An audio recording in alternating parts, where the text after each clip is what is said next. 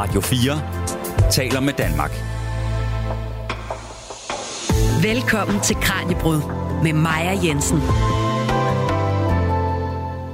I dag kan vi fejre, at vi i Danmark har haft fri abort i 50 år. Den 24. maj 1973, der vedtog Folketinget en lov om adgang til svangerskabsafbrydelse, der trådte i kraft den 1. oktober samme år. Og før fri abort, så det lidt sort ud for kvinder, der blev gravide uden for ægteskabet. Og man skønner, at der årligt blev foretaget 15.000 til 25.000 illegale aborter. Men nu fik kvinderne altså en sikrere og sundere udvej, hvis de ikke ønskede at få et barn. I de næste 50 minutter dykker vi ned i historien om aborten og abortdebatten, både den i 60'erne og 70'erne, og den i dag, 50 år senere. Mit navn er Maja Jensen. Velkommen til Kranjebrud. Du lytter til Radio 4. Og så vil jeg gerne byde velkommen til dig, Anne Sørensen. Mange tak. Anne er historiker ved Aarhus Universitet, og jeg har inviteret hende i studiet i dag for at gøre os klogere på, hvad det var, der skete dengang i 1973, da aborten blev fri i Danmark. Og Anne, måske skal vi starte med at se på, hvordan denne her nye abortlov fra 73, den så er anderledes fra de lov, den, den lovgivning, der var om aborter før 73. Altså, så skal vi jo i princippet rimelig langt tilbage, ja. fordi øh, i Danmark kan man starte med, at det har været øh, forbudt med dødsstraf. Øh, også i de religiøse love, man har førhen, der har det simpelthen været en af de største synder, man kunne gøre med at ombringe sit øh, foster eller sit nyfødte barn. I 1866 kommer der en straffelov, der så siger, at nu er det ikke dødsstraf mere, øh, nu er det otte års fængsel. Øh, det var så indtil omkring 1930, hvor straframmen bliver sat ned, og man får også en nødretsregel, der siger, at hvis det er incest eller voldtægt, så kan en kvinde få en abort. Øh, i 1937 kommer der så nogle nye indikationer, som man kalder det, det vil sige øh, forhold, der kan sørge for, at man får bevilget en legal abort. Og det er dels øh, medicinsk, altså hvis man er syg øh, selv, øh, som gravid kvinde, så er der en etisk igen det her med øh, blodskam, øh, incest, øh, voldtægt osv. Og så kommer der i tidens ånd, så kommer der en racehygienisk øh, indikation, altså eugenisk, som man kaldte ja. det. Altså hvis der var, hvis kvinden led af arvelige sygdomme, eller hvis der var risiko for, at øh, barnet kunne øh, øh, arve nogle, øh, nogle sygdomme.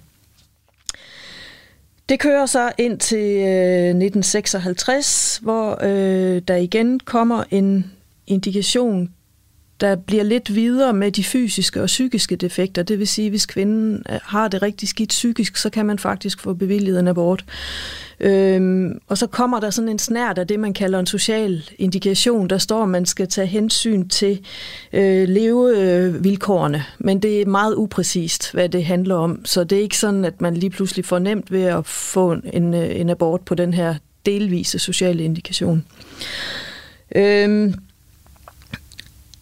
i 1960'erne sker der så det, at de her regler de bliver tolket mere og mere liberalt. Øh, det bliver behandlet i den institution, der hedder Møderhjælpen. Det er dem, der står for sagsbehandlingen af det her. Og der sker simpelthen det, at flere og flere får bevilget abort, og i 1970 får vi simpelthen det, der kalder en social indikation, øh, der er meget præcis, øh, at øh, sociale og økonomiske forhold skal også tages i betragtning, når de sidder med de her ansøgninger. Og i praksis betyder det fra 1970-loven, at øh, hvis man var over 38 eller under 18, så fik man i princippet fri abort. Og det samme gjorde kvinder, der havde øh, fire hjemmeboende børn eller derover. Ja. Øhm, så der kommer sådan en meget øh, mere liberal tilgang til det her. Men samtidig er der jo også en masse, der ikke er i de her kriterier, og som faktisk, øh, de prøver at søge nogle af dem, men får afslag, hvis de er i 20'erne, eller øh, ikke har så mange børn derhjemme osv. Så, videre. så der, det, det er situationen, da vi står her i 1973. Ja, ja, så hvis man ser på, at det er i 1930'erne, eller i 1930, at man at der kommer et, et lille vindue, den ja. her nødretsregel, ja. og så bliver det vindue større og større og yes. større, ja. og så er det så her i 73, at det bliver åbnet mere op, og indtil da, i, i, i, de, i de år, der har været op til? Har det så ja. været, hvis du var meget ung, eller hvis du havde mange børn ja. i forvejen, ja. at, du, at du også kunne, kunne, kunne få en legal abort? Men vi dykker også mere ned i selve debatten mm. senere i programmet og ser på, hvem der mente hvad om fri abort. Men kan du allerede nu sige noget om, hvad var det, der ledte op til denne her ændring i lovgivningen øh, i 73? Altså hvis vi går tæt på 1960'erne, så kommer der simpelthen nogle, øh, nogle brud i øh, samfundet, eller det er hele efterkrigstiden, kan man sige, en udvikling, men det bliver rigtig markant i løbet af 1960'erne. Øh, der kommer en anden opfattelse af seksualitet i meget store kreds i samfundet. Øh, det er ikke så skamfuldt mere, som det har været. Øh, så det skal ikke sådan forhindres, og man skal ikke der bliver også en, en, en insisteren på, at seksualitet også kan være noget i sin egen ret. Det behøver ikke at have noget med forplantning at gøre. Og kvinder må også gerne have en seksualitet. Altså, det er der en bevægelse imod. Det hænger jo selvfølgelig også sammen med ungdomsoprør og så videre, men det er også noget efterkrigstid. Det er noget med at frigøre sig fra gamle normer og vi har også en stærk sekularisering i Danmark, altså som kommer til udtryk. Vi får faktisk en ret skarp adskillelse af religion og politik. Øh, vi har godt nok en statskirke, det har vi nu, men det der med, at religion går ind i politik, den, den bevægelse har været i gang længe i Danmark, og den bliver rigtig, rigtig stærk i efterkrigstiden. Så det er noget af det, der sker. Så får vi også nogle, øh, hvad kan man kalde det i dag, vil man nok kalde det en slags NGO'er, eller sådan en, nogle aktivister, der simpelthen går ind og er meget, meget aktiv i forhold til at påvirke den offentlige debat om det her. Øh, det er dels nogle unge kvinder. Øh, det er før rødstrømpetiden, så vi kan ikke sige, det er rødstrømpernes... Øh, øh, øh, det er ikke dem, der har aktier i den her første bevægelse egentlig, men nogle unge kvinder, der simpelthen går ud og siger, at det er for dårligt det her, at vi skal... Øh, vores muligheder bliver lukket helt vildt, hvis vi bliver gravide ved et uheld. Øh, og må vi ikke godt få lov at få en uddannelse og selv vælge vores liv og øh, få et erhverv og ikke være afhængig af en mand, der måske ikke engang gider at være der, hvis det ender med at bliver gravid. Så der kommer rigtig meget fokus på de her skæbner, hvor mange kvinder også begynder med at åbne op for deres historier. Øh, mange selvfølgelig anonymt, men der kommer tv-programmer, radioprogrammer og debatter i aviser om det her, hvor skæbner bliver lagt frem. Noget, som nok tidligere har simpelthen været for skamfuldt til, at folk vil sige, hvordan det er foregået. Så er der en del øh, mænd, der også blander sig i det her og taler for det. Vi har en del læger, der faktisk øh, øh, mere eller mindre åbent har et øh, ry, som nogen man kan få en abort ved. Øh, de navne figurerer i sådan, der er sådan en undergrunds selvhjælpsbevægelse i det her. Du kan, hvis du kommer i den her situation, så er det noget med at få en navn på en læge. Mm. Øh, i bedste fald, eller en kvaksalver, altså en, der lavede det, man kaldte køkkenbordsaborter. Ikke? Øhm, det, igen er det også noget økonomisk, der afgør, hvad man har råd til. Øhm, og de tager deres straf med åben pande, fordi det, der sker, er også, at egentlig er straframmen har man stadigvæk. Øh, hvis du er har lavet en, øh, er en kvinde og har fået taget en abort, så er du sådan set, øh, øh, øh du kan idømmes en straf. Men efter 1956-loven, der er faktisk ingen, der bliver dømt overhovedet. Til gengæld bliver de personer, der har udført aborterne, de bliver dømt, hvis de bliver opdaget, øh, øh, og der bliver retssager og sådan noget. Så man får som en ekstrem offentlighed omkring det her, som man aldrig har haft før, fordi det har jo fundet, det har fundet sted i århundreder og tusinder. Altså, men man begynder med at tale om det, og øh, der bliver mere åbenhed omkring det. Så det er, det er noget, der sker i løbet af 1960'erne. Ja. Meget tydeligt, ja. Og nogle af de øh, historier, som man kan høre øh, i øh, på det her tidspunkt, skal vi også tale om lidt senere i programmet. Men der er altså stor grund til at fejre dagen i dag, for den nye abortlovgivning, den gav altså både kvinderne mere frihed, mindre skam og bedre sundhed. Men hvordan så det så ud før 1973? Hvilke muligheder havde man for ikke at blive gravid? Og hvad skete der, hvis man blev det, men for eksempel var ugift kvinde? Det ser vi nærmere på nu. Du lytter til Kranjebrud på Radio 4. Og i dagens Kranjebrud fejrer vi 50-året for, at aborten blev fri i Danmark. Min gæst i dag er historiker Anne Sørensen fra Aarhus Universitet.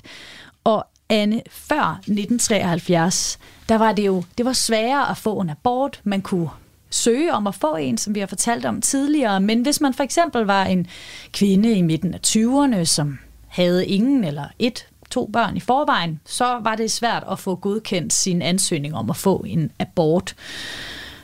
Så altså, det var svært at få en abort, men omvendt måtte man helst heller ikke få et barn uden for ægteskabet. Var det egentlig et udtryk for, at man helst heller ikke så måtte have sex uden at være gift, eller var det bare ikke noget, man talte om? Altså,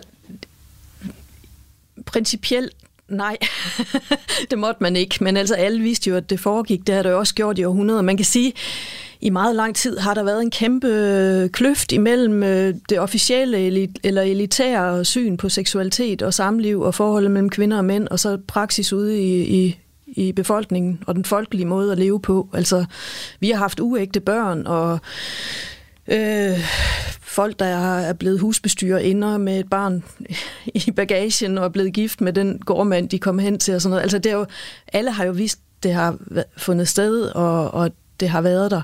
Øh, men det var meget mere skamfuldt, kan man sige, og uønsket, end det er i dag. Øh, I dag er der ikke nogen, der løfter et øjenbryn i, i almindelig dansk kulturår, hvis der er nogen, der bliver gravid uden at være gift.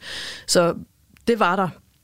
I hvert fald fra mellemkrigstiden og frem, der er der fokus på prævention. Ja. Altså, ja, så det er ikke fordi, altså det er sådan noget læger, også mange læger, dem der ikke alt for generte, altså noget, der snakker med, med deres kvindelige patienter om, og man kan søge oplysning om det, man kan købe ting, øh, og det har vi i hvert fald rimelig udbredt fra øh, mellemkrigstiden, krigstiden, altså i 30'erne. Ja. Hvad, øh, hvad er det, man kan bruge for ikke at blive gravid på det her tidspunkt? Altså, der er dels sådan nogle, øh, nogle, øh, nogle fysiske øh, instrumenter, hvis man kan sige det. Øh, vi har pesaret, der jeg tror, det bliver opfundet omkring 1900, sådan i, i en moderne udgave med gummi og sådan noget, øh, og det, det bliver mere og mere udbredt. Og så kommer der i 1960'erne, får vi øh, en en større udbredelse af sådan noget som spiral, og så ikke mindst kommer p-pillerne i 1966. Øhm, så der er prævention, altså, og, og øh, kondomer har der selvfølgelig været længe også. Altså, det kan købes, det kan erhverves, men det går jo galt, og øh, mange har heller ikke viden nok om det. Vi har ikke seksuel oplysning i, øh, obligatorisk i skolen før i 1970, øh, så det er sådan lidt tilfældigt, hvad folk, de unge især, har opsnappet hjemmefra, eller kammerater, eller fået at vide mm. i skolen eller ved lægen osv. Og, og så kører man selvfølgelig de der metoder, der har været i brug i lang tid med afbrudt samleje, såkaldt sikre perioder og afholdenhed. Øh, så altså, det er ikke fordi, man må godt have et seksuelt liv, og man, det er også okay at prævention, men det går jo galt nogle gange. Ja. Hvem er det, der har ansvaret? For det nu nævner, at nu er det for eksempel PSAR og p-pillen, der så kommer ja. i slutningen af 60'erne, ja. og Øh, det lyder som om, at det er kvinden, der har ansvaret for, at der ikke kommer en graviditet ud af det samleje her. Sådan tror jeg også, det har været i praksis. Altså, og jeg tror også, det er fordi, at konsekvenserne dengang var så meget større for kvinden, end det var for manden, når man stod med det. Øh, kvinden vidste, at, øh, at hun kunne... Øh, var, kunne, kunne jo ikke være sikker på, øh, vil han giftes, vil jeg i overhovedet selv giftes med, med ham, jeg har mødt i byen til, øh, tilfældigt en, en lørdag nat. Ikke? Altså, øh, så, og det fik så kolossale konsekvenser for kvindeliv dengang, hvis du fik et barn uden for ægteskab. Altså, jeg har læst her for nylig, øh, der er vi i midten af 60'erne, øh, hvor der er noget, det er egentlig en helt anden historie. Det handler om øh, daginstitutionspladser øh, til børn, fordi der sker jo en kæmpe eksplosion fra især i 1970'erne med, at vi får vuggestuer og børnehaver, hvad der jo letter et kvindeliv utrolig meget, når du står med små børn og måske gerne vil studere eller passe dit arbejde eller tjene penge osv. Det er en oversigt fra en Københavns Kommune, hvor der er 3.000 børn cirka mellem 0 og 2,5 år. Der er 77 vuggestuepladser i den kommune. Vi er i 1966. Øh, du kan godt se, hvad det rammer, øh, hvis du lige pludselig står med et spædbarn, øh, og din mor måske ikke er der i nærheden, eller øh, du ikke har råd til at købe en, en øh, ung pige i huset. Eller, altså, det har kolossale konsekvenser. Øh, for kvinder på det tidspunkt. Så jeg vil, jeg vil, altså det der med graviditetsangst, jeg tror simpelthen også, det er, selvfølgelig har mænd også følt det. De har også været bange for at, at, hvis de ikke har lyst til at blive for, øh, forældre lige nu, så har de selvfølgelig også følt en angst. Men jeg tror, det har været ekstremt øh, hårdt for mange kvinder, og mange af dem, de taler jo også om, at det ødelagde jo hele deres forhold til sex og til øh, øh, det andet køn og sådan noget, for de var simpelthen så bange for at blive gravid. Øh, så meget blev unaturligt, og mm de der ventetider på, at menstruationen kom og sådan noget, altså der er nogle meget hæftige beskrivelser af det der. Altså det har været sådan en evig, evig øh, øh, angsttilstand at gå i, som også har præget resten af deres tilværelse, kan man sige. Du lytter til Kranjebrud på Radio 4. Anne Sørensen, der er altså nogle muligheder, øh, hvis man bliver gravid, og det ikke var meningen, man skulle blive det. Altså man kan skynde sig at blive gift med den, som man øh, er blevet, øh, blevet gravid med. Man kan vælge det her liv som alenemor, som jo er forbundet med altså, øh, store udfordringer på det her tidspunkt, og noget skam også. Og så kan man, hvis man ikke kan hverken øh, få, få barnet øh, alene eller få barnet sammen med den, man er, er blevet gravid med, vælge at få en abort. Og hvis man ikke kan opfylde de her kriterier, så bliver det nødt til at være en illegal abort. Og nu sagde jeg i starten af programmet, at der årligt blev udført mellem 15.000 og 25.000 illegale aborter. Bare for sammenligningens skyld, Anne, ved du så, hvor mange legale aborter, der, øh, der bliver udført? Altså hvis vi ser på 1960'erne, så taler vi 4-5.000 legale aborter om året, altså kvinder, der har fået tilladelse. Men hvis vi så går op og ser, hvad der sker, da vi får den her lov i 1970, der åbner op for, øh, for flere øh, indikationer på øh, bevillingen, så er det det sidste tal, det er i 1972-73, der var der 12.052 kvinder, der ansøgte, og 10.540 fik tilladelsen. Det er, det, man, altså det er over 90 procent, så, så det, er, det vokser. Ja. ja. Så, Fordi flere og flere kan, kan få lov, så ja. er der også flere, der, der søger, og forhåbentlig så falder antallet af de illegale aborter ja. så også. Ja, det, det, jeg har ikke tal på illegale i, der i begyndelsen af 70'erne, men det vil jeg formode meget kraftigt, at det er det, der sker. Ja. ja. Så. Og, øh, og de her øh, illegale aborter, som du talte om tidligere, Anne, de begynder at komme mere ud i det åbne. Det er noget, mm. man begynder at tale om som en del af debatten op gennem 60'erne.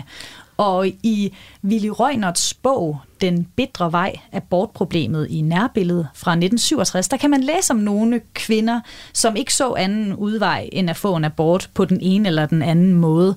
Og bogen den blev skrevet på baggrund af et radioprogram, hvor Willy Røgnert interviewede øh, personer, der har oplevet illegal aborter. Og vi skal høre nogle passager fra bogen, hvor to unge kvinder de fortæller om deres aborter. Den første unge kvinde, vi skal høre fra, det er Dorte på 24 år. Hun er gift, og hun har børn. Og øh, hun var blevet gravid, selvom hun brugte Pessar, men hun ønskede ikke at få flere børn, fordi hun skulle i gang med at studere, og hendes liv skulle i det hele taget ikke præge sig, øh, bære så meget præg af at være mor længere. Nu vil hun gerne noget andet. Så hun fandt en læge, som efter noget overtagelsestid indvilliger i at udføre det her indgreb på hende, altså en abort. Og det skal vi høre nu oplæst af min kollega Emma Holtet. Og så foretog han et indgreb, som jeg jo egentlig ikke rigtig ved, hvordan foregik. Og ja, hvad gjorde han? Jeg havde fornemmelsen af, at han klippede, men jeg ved selvfølgelig ikke andet, end at det var det brændte og sved og gjorde ondt samtidig med, at man var redselslagen. Og at jeg jo var med i det hele. Og han var meget sød og prøvede at berolige mig lidt og spurgte pænt til, om det nu var så slemt. Han prøvede at tale om noget andet, om at man ikke kunne få ordentligt koldt vand ud af rørene. Jeg fik et glas vand, fordi jeg var sådan ude af det. Han prøvede så godt han kunne at aflede mig lidt, og da jeg så var kommet lidt til mig selv, så spurgte jeg, hvad nu? Hvad der nu skete, og så fik jeg besked på, at nu skulle jeg bare gå hjem og så tage de piller med bestemte mellemrum, og så afvente. Og så spurgte jeg selvfølgelig, om det var sådan noget, der kom pludseligt, voldsomt, og hvad jeg skulle gøre, og hvis i det hele taget, hvad jeg skulle gøre. Og han ville hele tiden ikke, ligesom ikke rigtig sige noget om det. Han sagde bare, ja, lad os nu se, hvad der sker. Og hvis ikke der er sket noget inden 14 dage, så kom han ind igen, og hvis det bliver nødvendigt, så må de ringe efter en læge, og så kan de jo bare sige, at det er kommet af sig selv, for man kan nemlig ikke se, at der er gjort noget. Og så tog jeg hjem og ventede på, at det skulle ske. Men der gik i hvert fald otte dage, før der begyndte at vise sig tegn på, at der var sket noget, og det blødte, som vever til en almindelig fødsel. Så blødte jeg lidt, og så skete der ikke mere. Og så gik der nogle dage igen, stadig med vejer, konstant. Og så kom der lidt voldsommere blødninger, og stadig lidt voldsommere blødninger. Og så var det ligesom om vejerne, de fortog sig lidt. Og så tænkte jeg, at nu er det nok overstået. Og så begav vi os på hjemturen igen i bilen, og så kom det. Og stadigvæk måtte man, ja, jeg ved ikke, hvordan det kunne lade sig gøre. Børnene var jo med, så og for ikke at gøre dem forskrækket, så bed man det jo i sig. Kunne bare mærke blod og blod. Synes alt var blod. Så var vi af på vejen og fik børnene anbragt på en restaurant med en sodavand, og jeg gik selv på toilettet, og så var jeg jo klar over, at det var jo altså ikke overstået. Og så kom det sidste, og det var jo ligesom et barn. Det forestiller man sig heller ikke. Det virker jo også lidt makabert at føde et barn ned i et WC, og så trække i snoren, og så gå ud igen og køre videre og køre hjem, som om der ikke var sket noget. Og så bagefter, så må man jo prøve på at blive et menneske igen. Det tager jo sin tid. Og det Dorte, hun fortalte om her, oplæst af min kollega Emma Holtet, er en læge, som går med til at udføre en abort på hende. Og nu skal vi høre en ret anderledes historie. Det er også et uddrag fra bogen Den bedre vej af bortproblemet i nærbilledet af Willy Røgnert. Og den her gang er det Jette, der er 18 år, da hun bliver uønsket gravid med en ung mand, som hun var meget forelsket i, men som slet ikke er interesseret i hende efterfølgende og for resten også viser sig at have seks andre faderskabssager i forvejen. Så Jette går til en læge, som giver hende en henvisning til en psykiatrisk afdeling, selvom hun altså ikke var gal, som hun selv betegnede det. Og der skulle jeg altså te mig som en vild og en gal. Jeg græd, og jeg lå og stirrede ud i luften, ofte med en bog under dynen, fordi jeg var jo ikke gal, men det skulle se ud, som om jeg var det. Når sygeplejerskerne tilfældigvis kom forbi, så kiggede de ind, og så kunne det jo ikke nytte noget, at jeg lå og læste. Så skulle jeg ligge og stige stift ud i luften, mens jeg græd mine modige tårer over, hvad der var hent. Så kom jeg over på hospitalet. Der lå jeg i 14 dage. Nej, det passer ikke. 10 dage lå jeg der. Jeg kom ind på en seksmandsstue og skulle ligge i midten. Der var jeg meget ked af det, der lå der. Jeg følte, at det var noget forfærdeligt noget, jeg havde rodet mig ind i. Og så var der jo disse sygeplejersker og deres forarvede miner. Der var jo tre aborter på den stue der. De to andre, der havde aborter, de var gift og havde børn, og med dem var det ikke så slemt. Men nu var jeg 18 år, og det var sgu skrabt, at jeg skulle ligge der og være gravid og sikke en tøjte og så videre. Sådan var hele holdningen. Det var jo strengt. Man kan mærke det på det hele. På deres blikke og den måde, de sådan retter puden i ryggen på en. Det er faktisk meget ubehageligt, ikke? Jeg kom ned og blev undersøgt, og derefter kom jeg ind og fik, jeg ved ikke, hvad de gør, men de klipper vel hul på fosterhinden. Det er måske forkert. Jeg tror, det er sådan, de gør, men det spørger man jo ikke om. Og så kom jeg op og besvimede to gange. Jeg ved ikke, hvorfor man ikke blev bedøvet, for det er afsindig ubehageligt, og det gør fantastisk ondt. Det er en hæslig fornemmelse. Men det kan jo være, der er noget lægeligt, noget medicinsk. Jeg ved det ikke. Så blev jeg kørt op på stuen, og så kom afdelingssygeplejersken hen og sagde, at nu skulle jeg altså være så god spænde sted, ikke? Man skal løbe, fordi så kommer der gang i det. Og jeg sagde, ja, det vil jeg gerne, men må jeg lige have lov til at hvile mig bare et kvarter? For jeg var jo besvimet to gange på vejen, og kunne slet ikke overkomme faktisk bare at tænke på at skulle op af den her seng. Så sagde hun, nej, det måtte jeg ikke. Nu havde de gjort deres ved mig, så måtte jeg altså også gøre mit. Jeg gik ud og prøvede at løbe op og ned ad trapperne. Og det gik også meget godt. Og så besvimede jeg igen, og en af patienterne, som var oppegående fra etagen nedenunder, hjalp mig op og kom ind med mig og sagde, at han havde fundet mig besvimet. Ja, så kunne jeg måske få lov til at sidde ned et øjeblik. Så skulle jeg altså starte forfra igen. Og jeg begyndte igen, og det gjorde jeg i halvandet døgn. Og der løb jeg op og ned af trapperne hele tiden. Det er jo nogle ret øh, voldsomme historier mm. på hver sin måde. Anne, de viser også bredden i, hvordan kvinderne de kunne forsøge at opnå en, en abort på forskellige måder. Men begge de her to kvinder, den ene ved at lavet som om, at hun er, er gal og mm. skal på psykiatrisk øh, hospital, og af den grund kan få en abort. Og, og den anden, som kommer til en af de her læger, som hun gennem en, jeg tror det er gennem sin mor måske, at hun, hun får en, øh, en kontakt til ham. Men hvad gjorde man, hvis man ikke kunne finde en læge, eller på en eller anden måde blive henvist til en læge? Altså så er der jo øh, det, jeg før kaldte køkkenbordsaborterne, ikke? hvor der er nogle kvaksalver, øh, der, som man kaldte det, der, der kan teknikken mere eller mindre godt, øh, og, så, og de er også billigere. Formodentlig lægerne tog jo som regel penge for det her, og så det, det kostede noget, for de riskerede jo også deres øh, øh, autorisation og sådan noget. Mm. Så Øhm, de findes. Øhm, hygiejnen har ikke altid været helt i top der. Så derfor er det jo heller ikke et ufarligt indgreb for mange det her. Altså vi har, der er faktisk dødsfald på grund af det her, fordi infektioner og blødninger og perforeringer af, af indre organer og sådan noget, det, det forekommer. Så det, det kan være en ting. Så er der dem, der gør det selv øhm, med strikkepind, neglefil, stikke et kateter op ja, i uh, livmorhalsen. Ja, altså simpelthen prøver det selv, eller der er også sådan nogle mere kemiske måder, hvor man tænker, hvis, hvis jeg, der er sådan, om det virker er tvivlsomt, men det handler om at tage en kæmpe overdosis af afføringsmiddel, øh, amerikansk olie eller nogle afføringspiller. Ja. Og så er der i, i hvert fald i folkemunde en, en teori om, at så kan man abortere det. Eller tunge løft, eller decideret vold mod underlivet, altså slag, spark, fald, øh, sådan noget. Det prøver man også Ja. Og det er sådan noget, der bliver udvekslet på, hvad skal vi kalde det, rygtebørsen. Yes, altså ja, det ja. er øh, ja. noget, som min kusines veninde mm. har, har hørt fra en veninde ja. virkede. Ja, og det her vil jo nok typisk være de yngre kvinder, der går ud i det her, ikke også? Ikke? Også fordi mange af dem måske vil være skamfulde over at fortælle deres forældre, at de er blevet gravide.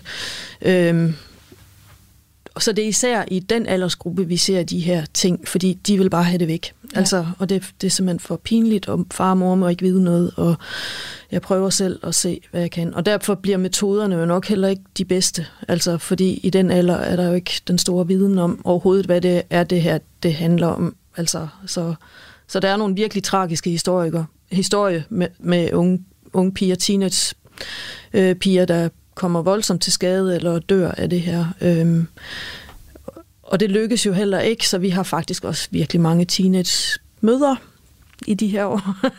det er jo noget af det, altså piger på 13-14 år, der får børn. Altså det Fordi er ikke de måske ikke tror, at de har Altså, de, de forsøger sig måske med et eller andet, som ja. så ikke virker. Ja, øh, udover det er der jo simpelthen også den der fortrængning, altså, der også kan komme i den alder. Den ser man jo nogle sjældne gange stadigvæk, også fordi, når man er så ung, er det en graviditet ikke så belastende, og ikke, måske heller ikke så synlig.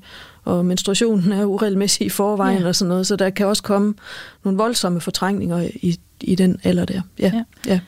Der er også øh, nogen, der hvad skal man sige, er med til at, at sprede information ud ja. om abort, og hvordan det kan foregå, hvis man ikke kan komme til mm. en læge, for eksempel. Og ja. jeg står med, med det, der hedder en, der, der står abortvejledning på mm. det. Det er en lille pjæse på en, en 8-siders, 10-siders penge måske. Mm. Bagpå står der, at den er udgivet af Foreningen Individ og Samfund 1969. Mm. Vil du ikke øh, forklare, hvad, hvad var hensigten med, med denne her abortvejledningspjæse, Anne?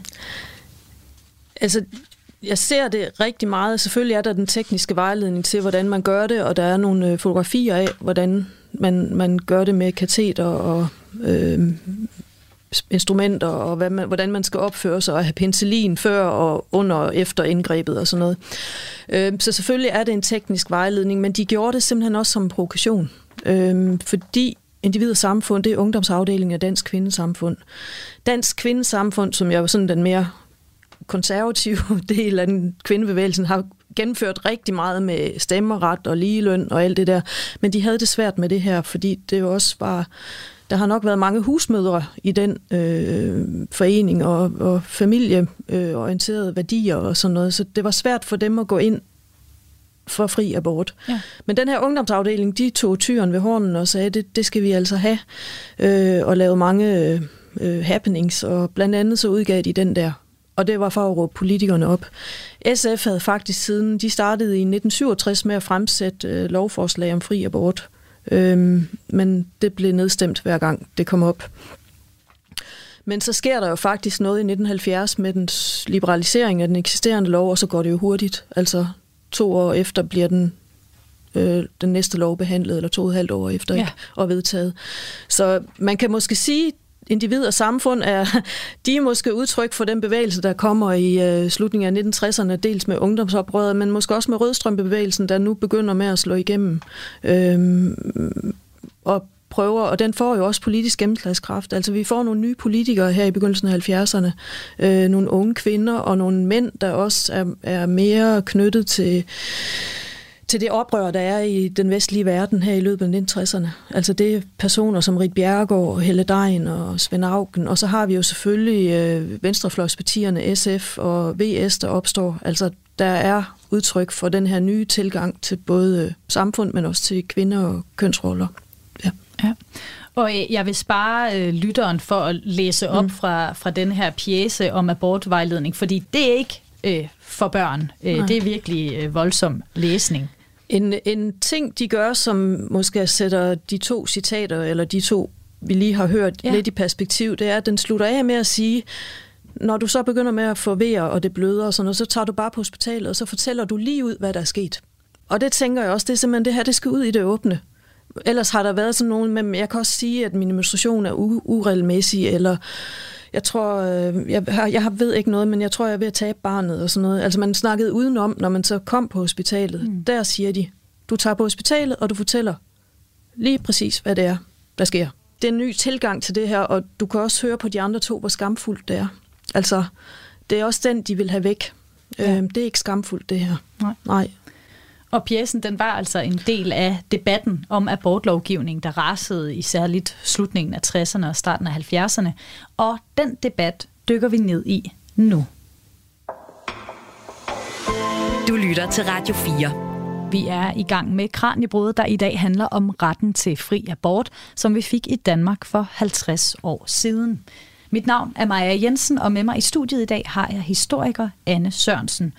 Og hvis vi kigger på den her debat i 60'erne og start ja. 70'erne, så kan vi prøve at se på, hvad det er for nogle stemmer, der var i, i debatten om fri abort. Øh, og vi har fundet nogle, øh, et uddrag fra, fra folketingsdebatten om øh, abort, hvor øh, vi her skal høre, øh, hvad Per Dick fra SF sagde, og hvordan han argumenterede for fri abort. Og øh, det her klip, det er indtalt af min kollega Kasper Fris. Den usikkerhed, som mange kvinder føler over for mulighederne for at få gennemført en legal svangerskabsafbrydelse, har fået mange af disse kvinder til at søge den såkaldte sikre løsning, den illegale svangerskabsafbrydelse, med alle de skæbnesvanger følger, den kan have.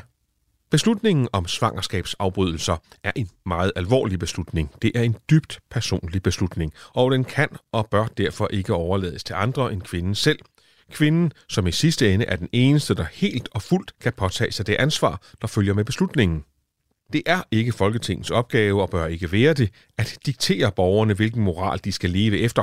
Lovgivningen skal give den enkelte den størst mulige frihed under ansvar over for sig selv og over for helheden. Og klippet her, det er altså et uddrag fra Folketingsdebatten i november 1972 vedrørende lovforslaget om svangerskabsafbrydelse. Og det findes på danmarkshistorien.dk. Og vi skal også høre et, eller nogle af de argumenter, som modstanderne af fri abort så brugte. Og det her, det er Knud Testrup fra det konservative Folkeparti, der i 1972 fremfører sine argumenter imod fri abort. Også læst op af Kasper Fris. Der står i denne sag to principper over for hinanden. Princippet om kvindens ret til at råde over sit læme, og princippet om livets ukrænkelighed. Loven af 1970 tog hensyn til begge disse principper og satte dem lige højt. Jeg finder det urigtigt, at man nu alene vil gå ind for det ene princip, nemlig kvindens ret til at råde frit over sit læme, og ganske tilsidesætte det andet, princippet om livets ukrænkelighed. Det er dog ellers et princip, vi alle sætter meget højt og nødigt afviger fra. Vi kan heller ikke se bort fra, at der her i landet, som det i øvrigt blev nævnt af den foregående ærede taler, er et stort antal mennesker, der finder, at tilintetgørelse af liv strider ikke alene mod deres etiske, men også mod deres religiøse opfattelse. Ja, og Knud Testrup han nævner altså her, at fri abort det også strider mod flere religiøses overbevisning. Og øh, Anne, der har du også fundet et citat fra en sovnepræst, som også er med i, i bogen, som vi talte om før, Den bitre vej af mm. Willy Røgnert. Og der skal vi også lige høre, hvad den her sovnepræst han har at sige om fri abort. Der kan i nær fremtid ventes fremsat lovforslag til fri abort, det samme som vi andre kalder fosterdrab. Jeg opfordrer alle, som er modstandere af en sådan lovgivning, til at protestere herimod. Skriv til Folketingsgruppen for jeres parti, at I er modstandere af en sådan lov. Skriv, at den er imod Guds bud. Skriv, at den vil forrå og forsimple vort folk. Skriv, at I håber, at jeres parti vil arbejde for en lov, der i stedet kan højne vort folks moral. En lov, der kalder frie mennesker til ansvar for deres handlinger. Eller skriv, som I ellers kan formulere det, for andre med til at protestere. Måske kan vi ikke forhindre, at denne afskyelige lov vedtages, men vi kan i hvert fald undgå, at vi skal rette bebrejdelser mod os selv, fordi vi ikke i tide gjorde, hvad vi kunne. Og det var endnu en gang Kasper Fris, der læste op. Anne Sørensen, nu har vi hørt tre forskellige udlægninger af, af, af debatten om fri abort. Hvis vi så kigger altså mere generelt på Danmark på det her tidspunkt og, og befolkningen, hvad er, øh, hvordan er stemningen i befolkningen så? Hvad for en af de her tre øh, abonnerer de fleste på, hvis vi kan sige det på den måde? Altså, der er i meningsmålinger op igennem 60'erne, så bliver der større og større øh, øh, ja til fri abort. Altså, det er helt tydeligt. Også fordi det er især de yngre, der er, er for det, og, og de ældre, der er imod. Så ja. i og med, at der kommer sådan flere stemme, voksne, myndige, og øh, i den ene ende, og der er flere, der falder fra i den anden ende, så bliver der et, et skred i det der. Øh, så der er sådan en stor... Øh, Øh, man kan, altså der er altid, det er, jo ikke, det er jo et komplekst emne, så man kan ikke sige, at det bare sådan er, juhu, vi skal have fri abort eller noget, men, men der er en erkendelse af, at vi bliver nødt til at gøre et eller andet, så vi ikke står med alle de illegale aborter. Man kan også sige, at hele det 20. århundrede, man kan sige, det er sådan en, øh, en historie om et kronisk misforhold mellem det øh, lovgiverne og politikerne, eller flertallet af politikerne, gerne vil have befolkningen til at opføre sig. De prøver at give sig nogle steder, men altså misforholdet er der, fordi befolkningen opfører sig ikke sådan. De bliver ved med at få illegale aborter i stort tal. Øh, du får ikke forhindret, at folk bliver uønsket gravide. Altså, det er jo, et eller andet sted er det jo et menneskeligt vilkår, kan man sige, at blive det. Øhm, I hvert fald så længe man ikke har har helt effektiv prævention. Mm. Så, så der er sådan, altså det, det, jeg tror langt de fleste siger, at det, det, det er det mest rigtige at gøre på den måde. Øh, man kan også sige, at det er også en bevægelse. Danmark er det første land i Vesteuropa, der får det. Øh, fri abort, men der, i nogle af de andre lande, blandt andet i Sverige og i Storbritannien, der er der, de har stadigvæk ikke fri abort, men de har en mere øh, liberal tilgang til at give tilladelse. Det vil sige, at vi faktisk også får abortrejser til de to lande, fordi det, du godt som dansker komme, og de har ikke de helt stramme kriterier for, hvornår du må få en abort og ikke må få en abort.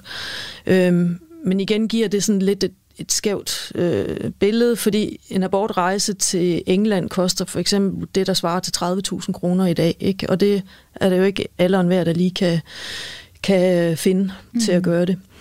Øhm, men der er altså, det er en europæisk ting det her, og så der er også debat i mange lande omkring det her. Øhm, og så, man kan sige, at grunden til, at vi i Danmark så er nogle af de første, det er for det første, at vi har en rimelig klar adskillelse af religion og politik. Og her er der faktisk en sidehistorie, som er rigtig interessant. Ja. Fordi vi har jo Kristelig Folkeparti, som bliver dannet i 1970, øh, delvis på grund af, vi har også nogle øh, lovgivning om frigivelse af pornografi her i 67 og 69, øh, som de opstår som en reaktion på, men de opstår også som en reaktion på den her liberalisering af abortloven, og den, at den, skal, den debat, der er om, der skal være fri abort. Men de er ikke kommet i Folketinget endnu. Det gør de i december 73 ved det valg der.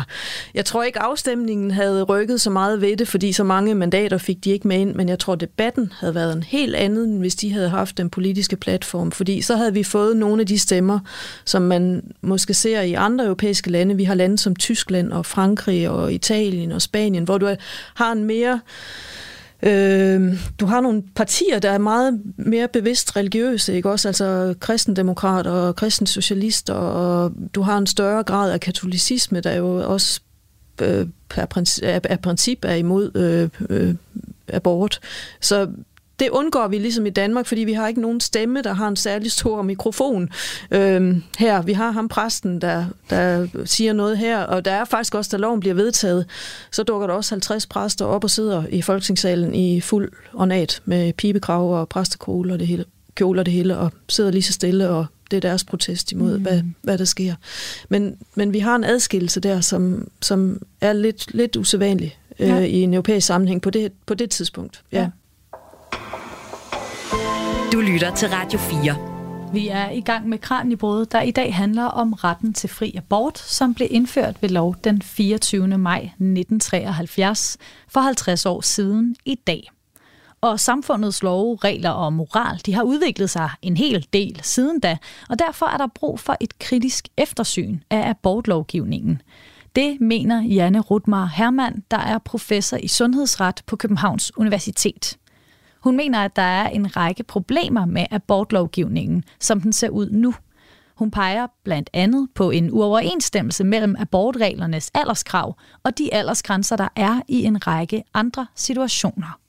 Generelt, hvis vi kigger ud over lovgivningen i straffeloven eksempelvis, så kan vi jo se, at 15 år, det er ligesom en grænse, vi har fastsat. Det er der, at den seksuelle lavalder er, det vil sige, når man er 15 år, så kan man dyrke sex, man er også øh, berettiget til selv at give samtykke til behandling i sundhedsvæsenet, når man er 15 år.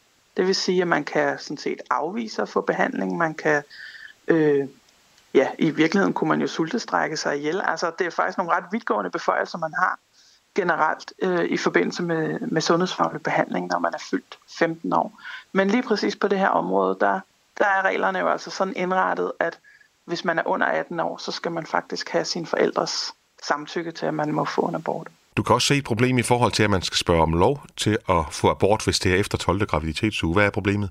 Ja, man kan sige, at der er jo to forskellige grupper i dag, som søger om at få sen abort. Altså langt de fleste aborter, de bliver jo foretaget inden den her 12-ugers grænse, som er i loven nu.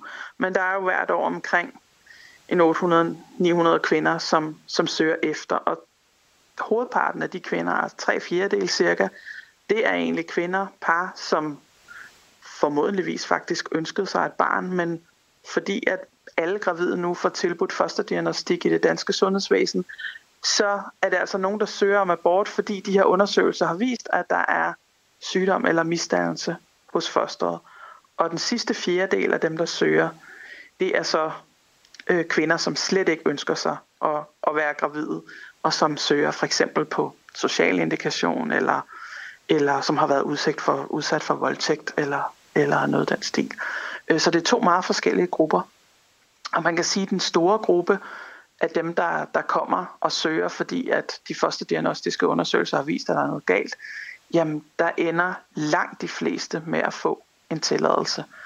Øh, og det har faktisk været øh, noget af det, der tidligere har været med til at udvikle abortlovgivningen, altså at man har, man har givet sig argument tidligere, at øh, jamen, når nu der er så mange, der får en tilladelse, så er der ingen grund til, at vi har et system, hvor man skal søge, og hvor man ligesom skal tåle, at der er nogle andre, der skal, skal gennemlyse ens private forhold, når nu det alligevel ender med, at langt, langt de fleste øh, får en tilladelse i den sidste ende. Der kan man jo godt spørge, om det, om det er rimeligt, at man skal tåle den form for, for statslige indkig i ens liv, men også om det er proportionalt og, at bruge sådan et, et stort administrativt apparat og, og penge på øh, at træffe afgørelser, som, som i, det, i den sidste ende alligevel ender med at give øh, kvinderne lov til at få en abort. De sene aborter, du mener også, at de kan være på kanten med menneskerettighederne. Hvordan det? Ja, det er jo så i forhold til, til de piger, der er under 18 år. Der er det sådan, at øh, børnekonventionen øh, den arbejder med, at hvis man er under 18 år, så skal man betragtes som et barn. Og det betyder, at når man som øh, myndighed træffer afgørelser vedrørende et barn, så skal man sådan set altid overveje, hvad er barnets bedste, og hensynet til, hvad der er bedst for barnet, det skal veje tungt. Det vil sige, når en pige, der er under 18 år, søger om at få abort, så skal myndighederne sådan set også selvstændigt overveje, hvad er bedst for hende, som det barn hun er. Og det kan vi altså ikke se i afgørelsespraksis, at det er nogle overvejelser, man gør sig i de her sager. Det er ikke fordi, at de overvejelser foregår bag lukkede døre? Man kan sige, at det er jo et problem i sig selv, at hele den her afgørelsespraksis foregår bag lukkede døre. Nu har jeg så gennem en årrække altså fået indsamlet øh, noget agtindsigtsmateriale, som selvfølgelig er med sorte overstregninger, og vi har i et forskningsprojekt også interviewet samrådsmedlemmer, som generøst har øh, stillet op til at, at medvirke til at, at kaste lys på den her praksis. Men generelt er det jo sådan, at der ikke er offentliggjort nogen former for afgørelsespraksis, altså heller ikke anonymiserede eksempler på, hvad kan man sådan cirka forvente. Så det er, det er jo et, et problem i sig selv, kan man sige, at, øh, at der ikke er særlig meget øh, indsyn. Offentligheden kan ikke rigtig vide, øh, altså man kan ikke rigtig forudberegne som kvinde, kan jeg regne med at få en tilladelse eller ej, fordi der er ikke særlig god øh, vejledning om, hvad praksis er. Og man kan i hvert fald heller ikke se, om det er på kant med børnekonventionen, og det burde det måske øh, fremgå klarere. Ja, altså det er jo kun fordi, vi har fået agtindsigt i de her afgørelser, at vi i hvert fald kan konstatere, at i det materiale, vi har fået, og i de interviews, vi har foretaget, der kan vi ikke se, at man foretager den her vurdering. Professor Janne Rotmar Hermann påpeger, at der også kan være et problem med den samtykkebaserede voldtægtsbestemmelse, der blev indført for et par år siden. Den medførte, at det nu er strafbart at have sex med en person uden et samtykke. Janne Rotmar Hermann siger, at der i en række af de abortsager, hun har fået agtindsigt i, næppe har foreligget et samtykke, og de derfor skal behandles som voldtægt. Sagerne er dog fra før voldtægtsbestemmelsen blev indført, men det er usikkert, om abortsagerne nu bliver behandlet efter de nye regler. Janne Rotmar Hermann understreger, at nogle af problemerne i abortlovgivningen, som hun peger på, har været aktuelle i en længere årrække efterhånden, så hun håber, at politikerne snart får appetit på at se reglerne igennem. Anne Sørensen, nu tilbage til dig. Hvad tænker du om det, Janne fortæller her om, om nogle af de øh, ting ved den abortlovgivning, vi kender i dag, som måske trænger til, til et lille eftersyn?